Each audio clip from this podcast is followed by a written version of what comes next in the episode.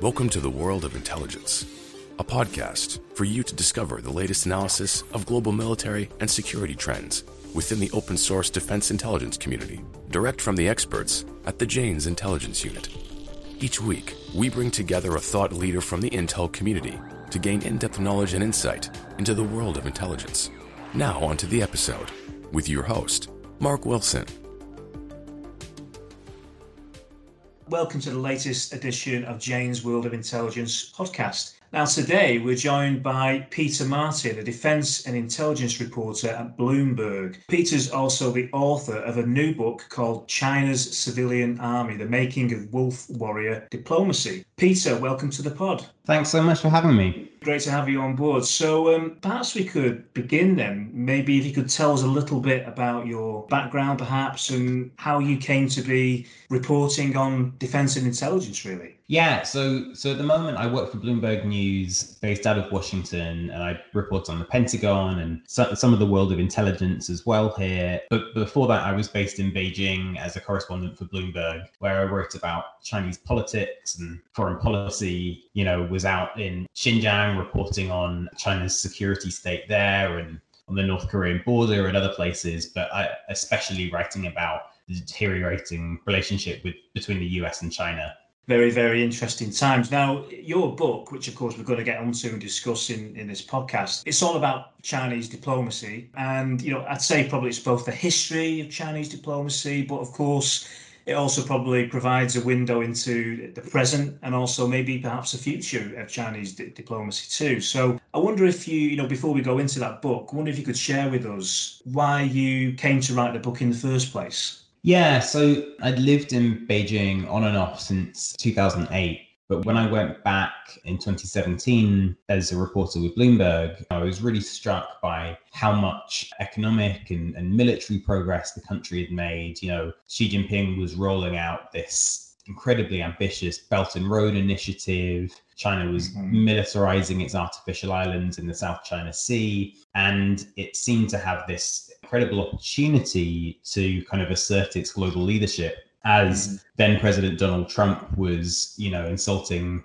US allies left, right, and center, and and and uh, withdrawing from international institutions and all of those kinds of things. And yet somehow China just didn't seem to be able to grasp that opportunity. As strong as it was becoming militarily and economically, and as good as it was becoming at using inducements and and sometimes threats to get its way, it seemed to be really bad at persuading others. And I, you know, I started to think about that. You know, why does this superpower have such a gaping hole at the, the center of its capabilities. And as I thought more about that question, Chinese diplomats kind of jumped out to me as like a microcosm of China's broader struggle to communicate. And I started looking into you know some of the strengths and weaknesses and and and, and what the the history and structure of China's diplomatic corps might tell us about that broader struggle that China has to make its case to the outside world. Now, the term that is in the title of your book um, that describes Chinese diplomacy as, as so called wolf warrior diplomacy, just define that term for us a little bit. You know, what, what is wolf warrior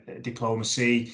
Uh, what do you see are the objectives of wolf warrior diplomacy? And, you know, why do you think it's referred to as such in the first place? It's a title that's really come to be associated with a new brand of much more brash and assertive Chinese diplomacy that's emerged. I mean, slowly over the last decade, but especially in the last couple of years under Xi Jinping, and you know, particularly during the coronavirus pandemic, where Chinese diplomats have, you know, at times uh, spread conspiracy theories about the origins of the, the COVID virus. They have stormed out of international meetings and told foreign counterparts to, to shut up and gotten into Twitter spats with all kinds of eminent people, um, including uh, members of Bolsonaro's family in Brazil, former national security advisor Susan Rice, and then, you know, with particular virulence against uh,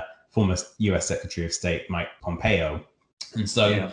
that kind of new diplomacy uh, for a lot of people came to kind of symbolize like China's, um, you know, the, the global role that it was assuming. But but actually, you know, as I argue in the book, if you if you look into it, these kinds of behavior have really, really deep roots. So say a little bit more about those, those roots then. Is it is wolf warrior diplomacy kind of a, a, reaction maybe to something in China's past, would you say? Well, so I, I the way I think of it is that um, China kind of has two diplomatic traditions since uh, the founding of the, the communist state in 1949. So uh, when the country was first established, it basically had no diplomats. You know, a small band of people who had followed China's first foreign minister, Zhou Enlai, during the revolutionary years, plus a bunch of peasant revolutionaries and fresh graduates from university. And Zhou uh, had to mold this group into China's diplomatic corps. And the mm-hmm. way he did that was to come up with this ethos and this idea that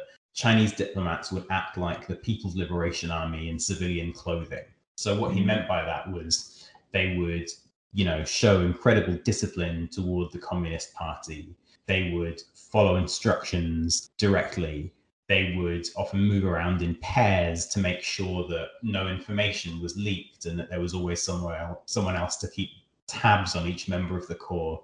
And, uh, you know, they would also display this fighting spirit whenever China's interests were challenged. And so, you know, right from the beginning in the 50s, there were these displays of just in, incredible sort of what we would now call wolf warrior tactics. You know, I think of uh, an example in, in 1950 uh, Wu Xiuquan, who was a veteran revolutionary. The guy had kind of a bullet scar mark on his cheek, and um, okay, you know, he went he went to the United Nations and delivered this two-hour kind of finger wagging, head moving speech where he, um, you know, he kind of made today's wolf warriors look like wimps, and actually in the Cultural Revolution in the 1960s, there were even images of Chinese diplomats literally wielding axes at protesters in, in London outside the embassy. And so these kinds of behaviors have a long, long past in China, but and, and, and lots of precedent. But I think also there's this this alternate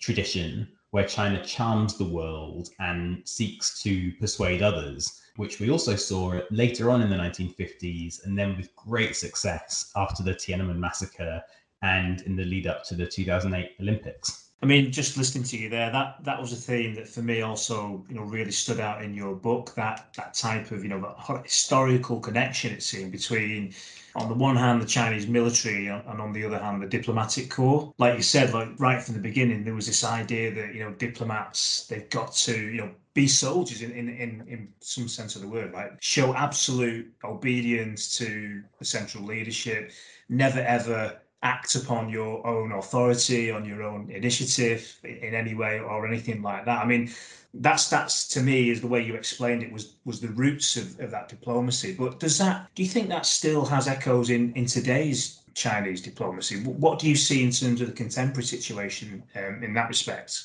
Yeah, it's a it's a really interesting question. So I think you know early on in the PRC's history, there were kind of two strands. So there was this martial uh, militaristic ethos that Zhou tried to sort of imbibe in the Chinese diplomatic corps, which I, I mentioned earlier on. And the most yeah. important part of that, you know, is as you know, the People's Liberation Army is not a state army, it's a party army. It reports mm-hmm. to the mm-hmm. Communist Party of China. And that overriding loyalty to to following the party's direction is something that was was true of China's diplomatic corps in 1949 and it's true of China now under Xi Jinping. And that's something that really hasn't changed. There's a great deal of continuity there. And and so too you know there's this fighting spirit has continued. As I said there have been periods of charm offensives and there have been periods of of slightly more strident diplomacy. But throughout that, this this kind of fighting spirit has endured. And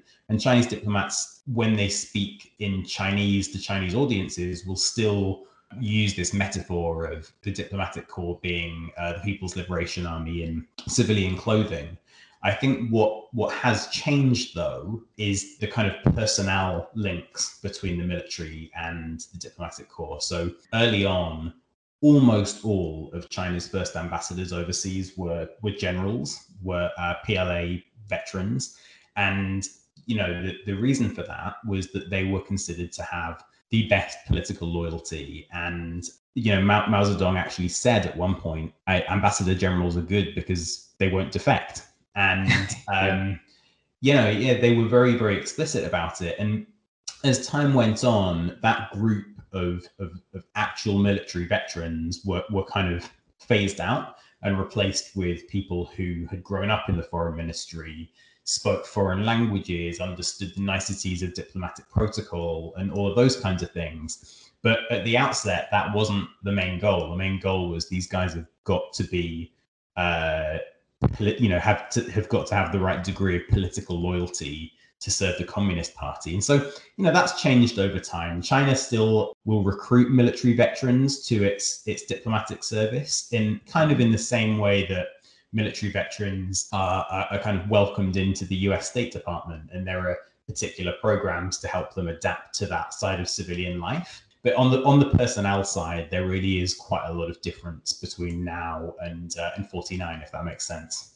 Yeah, now, tell us a little bit about how you went about researching this book. Partly for this book, you're looking at the here and the now, of course, of Chinese diplomacy, and assume for that that you've at least partly relied upon your journalistic uh, sources in, in that respect. But of course, as you've said, this is a book that that does look back also into the history of, of Chinese diplomacy as well. So, how did you go about you know, trying to find a window into that past uh, in order to, I guess, try and understand the here and now and actually then place that into context for the reader. Yeah. So I, my, my main source base for the book was this this group of about 100 plus memoirs written by former Chinese diplomats, some of them very senior, you know, former foreign ministers, uh, and some of them very junior. Kind of, you know, there was a a, a, cultural attaché to China's embassy to New Zealand, for example, wrote a book, and they're they're published by small uh, regional publishing houses. Uh, they're, they're not particularly well edited, and, and and frankly, they're pretty dull books. But they they sort of shed light on the human side of Chinese diplomacy. You know, what is it like to be a diplomat in a country mm. where people are suspicious of your political system or your economic system, or where you fear that there are challenges all around and, and forces that seek to overthrow your government. And to me, that ability to get inside the heads of these people who are trying to grapple with, you know, on the one hand, a quite closed and, and paranoid political system at home, and then an outside world that had expectations of greater openness and transparency. Those kinds of individual journeys, I think, taught me quite a lot about not just Chinese diplomacy, but what it what it feels like to take part in the the political system there. Now, last year I saw a report in Chinese state media outlet, the Global Times, and, and it was talking about a an artist, a Chinese artist, and the report described this artist as a, a wolf warrior artist. And that kind of got me thinking at the time, you know, is wolf warrior diplomacy then, is it limited just to Chinese diplomats or actually how are we seeing it applied to people in other lines of work? Now, obviously, I wonder if you could kind of share your own experiences really from what you've seen in the course of your research. Is it just a, a diplomatic thing or is it applied to other sectors as well within China? What do you think about that? Well, you know, I think that in some ways, uh, wolf warrior diplomacy is a reflection of a, a deeper shift that's taken place in China, where the Communist Party, in the wake of the Tiananmen massacre, relied a lot on, on nationalist propaganda and nationalist messaging to underscore its own legitimacy. And, you know, there was already, of course, a great deal of, of national pride and, and patriotism in China, but that was kind of politicized in the 90s and and there was an emphasis on on the way that China had been humiliated by by foreign powers and in the past and, and and that was kind of directed towards like you know we need to break free from the grip of US hegemony and promote a mm-hmm. multipolar world and all that kind of stuff anyway that drive was very very successful and helped to breed a new group of very nationalist youth who you know mm. took to the internet and sometimes criticized the government and especially the foreign ministry for being too soft you know there are stories of chinese mm. diplomats being sent calcium tablets in the mail in the 2000s because you know the, the implication was that their backbones were too weak and so maybe they needed some some extra calcium to help them out um, and i think that you know in the in the 90s and the 2000s that kind of nationalism kind of sat outside the party state and was sometimes almost almost held up in opposition to the way that the government was trying to win over international opinion. And I think what's happened under Xi Jinping is that that kind of nationalism has has really gone mainstream and has become in some ways the official voice of the Chinese government. And so I think of an institution like the Global Times, this this nationalist tabloid, and in 2010, 2011, its voice was very different to that of the Chinese foreign ministry. It was much more assertive, much more belligerent and nationalistic, and the, the foreign ministry was far more uh, accommodating in comparison. And, and now, on your average day, it's pretty hard to find light between the voice of the Global Times and mm. um, and the foreign ministry. And so I guess that's a that's a long-winded way of saying like these tactics are being played around with in Chinese state media, in the Chinese diplomatic apparatus, and and, and they're kind of a reflection of this bigger shift and this way that nationalism has gone mainstream. Now, I wonder if for, for a second we could try and step into the mind, let's say, of a Chinese wolf warrior diplomat today. Now, you've probably met a few in, in your own work down the years, and you know, I wonder if you could share with us your view and on, you know, what it's actually like to be one of these wolf warrior diplomats. I mean, is it is it a label that you think these individuals are attracted to in some way, or by the same token, is it a label that maybe they don't like? Maybe they feel burdened with it in some way. Yeah, I mean, I would I would say on the whole, um, most Chinese diplomats don't like the label, and and to them it feels like you know they are being criticized for their the way that they run their political system and the way that their economic and industrial policy is conducted and they are, you know, in, from their perspective, they are seeking to develop their country in the same way that Western economies were able to develop, and, and, yet somehow they're being criticized for it. And so I think to a lot of them, the Wolf Warrior label kind of feels like, um, you know, actually, Vice Foreign Minister Le Yucheng said this. This is, he he said it was a discourse trap aimed to stop China from fighting back. And so, you know, one of the things that's really um, easy to overlook when you kind of see this behavior is you know from the outside it does look incredibly aggressive and belligerent but from on the individual level a lot of this stems from a sense of insecurity you know an insecurity about china's place in the world but also insecurity on the part of individuals. You know, chinese diplomats at the moment face a political system where xi jinping has consolidated power to a degree unprecedented in recent decades He's abolished presidential term limits. He's introduced a sweeping anti corruption campaign that has punished 1.5 million officials. And he's experimenting with re education camps to subdue Xinjiang, among, among many, many other things. And if you are a Chinese diplomat in this system and you are aware of the history of the Chinese diplomatic corps that has been through numerous purges in the past, you know, in the Cultural Revolution, um, junior Chinese diplomats beat up ambassadors, Chinese ambassadors, until they, they coughed up blood. Uh, they locked them in cellars. They publicly humiliated them, made them clean toilets. You know how high the stakes can be when you get on the wrong side of Chinese politics. And so sometimes the safest option for you on an individual level is just to act tough, especially if that's what you think Xi Jinping wants. And every, you know, every indication is that Xi likes that tough approach and will reward it. Now, a key feature of diplomacy these days, not just Chinese diplomacy, um, but across the board, I guess, is is the online space, isn't it? Particularly, you know, social media platforms, etc. It strikes me that that wolf warrior diplomacy, you know, it's got to have an online dimension to it. And I know you, you talk a little bit about that in, in your book as well. Can you give us an insight really into, into how you think these wolf warrior di- diplomats use social media platforms to try and project China's image to the rest of the world? I mean, are there elements of misinformation or disinformation uh, being thrown in, into the mix here as well when we're talking about the online element of, of wolf warrior diplomacy? Yeah, uh, to me, I mean that's it's a great question, and I sort of think of the online piece as the the most experimental aspect of wolf warrior diplomacy, and in some ways the part that is most out of keeping with the rest of Xi Jinping's foreign policy and domestic agenda. You know, Xi's focus for the Chinese bureaucracy has very much been on getting everyone on the same page. Everyone sings from the same hymn sheet follows directions set by the party center and and there, there really is that kind of top down approach. And in, in some cases you know i think that the the presence on twitter which is really where a lot of the most um,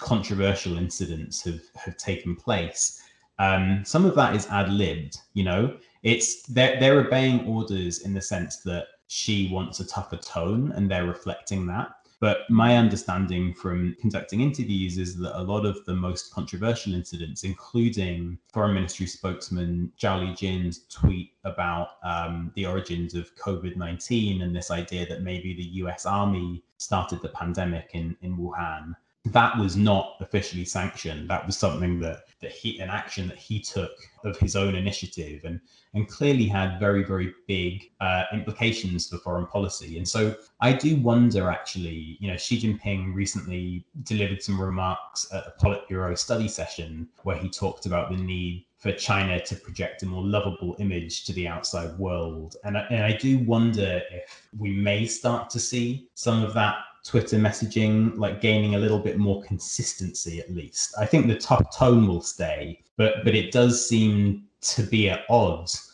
with the way that Xi Jinping kind of likes to assert control over the bureaucracy to have these people out there ad libbing. Having said that, a Chinese diplomat, I can't remember if it was yesterday or the day before, tweeted an image of a middle finger held up at China's enemies. And so, uh, you know, okay. maybe um, maybe not that much will change after all, but but it does strike me as a bit of a puzzle. Sticking with the online element of this um, wolf warrior diplomacy, what's your sense of the extent to which wolf warrior diplomats are part of broader pro-China messaging online. I mean, part of the reason for asking you this question is that I read about the so-called um, 50 Cent Army, you know, this reported group of, of state-backed commentators. If you believe some reports, they're, they're, they're kind of paid for their activities. And they're basically, they're out there, they're online, they're disseminating pro-China narratives on Western platforms, on, on Chinese uh, platforms as well. Now, my question is do you think wolf warrior diplomats actually coordinate with individuals like that? It's you know in people who may be part of this so-called 50 cent army. Do you think that there's coordination in any way? Because looking from the outside right it seems that those two groups i mentioned there they have kind of shared aims right? They're both interested in pushing pro-China narratives. Maybe they've got their own reasons for doing it, but they both seem to share that aim. Yeah, I mean, so what I'd say is it's it's important when we we analyze like the way that that any type of policy happens in China to remember just how stovepipe the system is. So it's actually very very difficult for um, someone in the foreign ministry at a junior or even mid-level to have a conversation with someone in the in the military or in the ministry of propaganda because the, all of those different entities have reporting lines that go up towards the government, the right. central government, and then ultimately towards the the Communist Party and its leadership, and which um, are deliberately there in order for the party to uh, assert control over the bureaucracy, just in the, in the same way as the Soviet Union had a kind of stovepipe system like that. And so, what I think is more likely than a kind of granular tactical coordination is that all of these groups have looked at the speeches of Xi Jinping and other top leaders, where they talk about the need for China to tell its story better to the outside world for China to win. You know, this is they use language about winning the struggle for international discourse power. You know, they they recognize yeah. that even when the U.S. government is very unpopular, Hollywood and the U.S. media and cable news uh, is able to set the agenda and, and and and really define the ways in which public discourse takes place in a way that China is is really not capable of doing at the moment and they desperately want to find a way for china to do that and so i think that like those kind of online nationalists and their coordination with the state is one piece of that I think Wolf Warrior Diplomats Online is um, is another piece of that, and so it's it's better, I think, to kind of think of all of these groups working towards the will of the party center rather than thinking of them as as coordinating on their own terms. If that makes sense. It does. It does. I wonder if you could get your thoughts and finally, Peter, on on the future. To me, from reading your book and from seeing the behaviour of some of these so-called wolf warrior uh, diplomats online, the perception they give off, they want to portray, you know, they're certainly very aggressive, certainly very combative in nature, as the name, you know, wolf warrior would would suggest. Do you see that changing in any way in, in the future? Do you see maybe a scenario where wolf warrior diplomacy could soften perhaps in the future, or by the same token, perhaps it might become even more combative? Yeah, so I mean, I think one of the things that's really important to remember is that since 1949, the Communist Party has had this incredible ability to recalibrate both its its domestic and its foreign policies when it's faced challenges. So, you know, no one could have imagined when China was emerging diplomatically isolated, you know, politically in chaos at home after the Cultural Revolution, during, during the Cultural Revolution, that uh, that China would invite Henry Kissinger and then Richard Nixon to Beijing and help to change the the course of the Cold War in that way. And you know, after 1989, again, you know, China was an international pariah. It had uh, destroyed lots of the goodwill it had spent decades cultivating, and yet again, its leaders were were capable of changing course and initiating this incredibly successful multi-decade charm offensive. So I think it's always important to remember that China has has in the past been able to pivot out of situations which seemed a lot more dire in terms of its international reputation than uh, than the situation it faces today what I think is surprising to a lot of China watchers is that that kind of pivot hasn't happened yet under Xi. You know, we we've had now um, a decade of of what was originally called the new assertiveness under Chinese foreign policy. I guess it's not so new anymore, and there's plenty of evidence from polling uh, of Western societies, from the you know the hostility that China now faces in India among the population and the political elite, to the, the way that its you know its investment deal with Europe seems to have run adrift after China imposed sanctions on European lawmakers and think tanks. And there, there's so much evidence now that China's approach is creating a backlash that it really is starting to become puzzling that there hasn't been a recalibration. But I, I, guess you know history shows us that the party state is often is often thinking of things while uh, uh, one way, while propaganda points another, and so we'll have to wait yeah. and see to see if that recalibration happens. Yeah, wait, wait and see. Exactly. Well, thanks very much for joining us, Peter. It's been an absolutely fascinating conversation excellent book as well. So if anyone, any any of our listeners out there, um, I really recommend uh, Peter's book to you if you're interested in any element of Chinese diplomacy or China for that matter. So Peter, I assume that if listeners want to find your book, uh, it's available in all the usual places, is it? Yeah, that's right. So it launched in the US on uh, June the 10th and uh, is out on Kindle uh, in many places already, and hard copies I think will be available internationally, including the UK, from August the 2nd. Fantastic. Thanks, Peter. Cheers. Thanks for joining us this week on The World of Intelligence. Make sure to visit our website, janes.com slash podcast, where you can subscribe to the show on Apple Podcasts, Spotify, or Google Podcasts so you'll never miss an episode. If you liked this show, you might want to also check out our weekly webinars available at janes.com slash webinar, covering a variety of topics, from electronic warfare simulation to airborne signal intelligence and much more.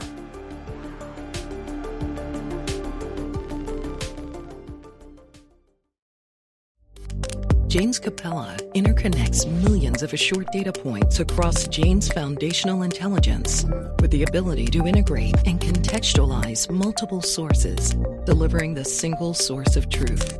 Janes Capella increases certainty and accelerates decision making for everyone in your organization. Find out more at janes.com forward slash Capella.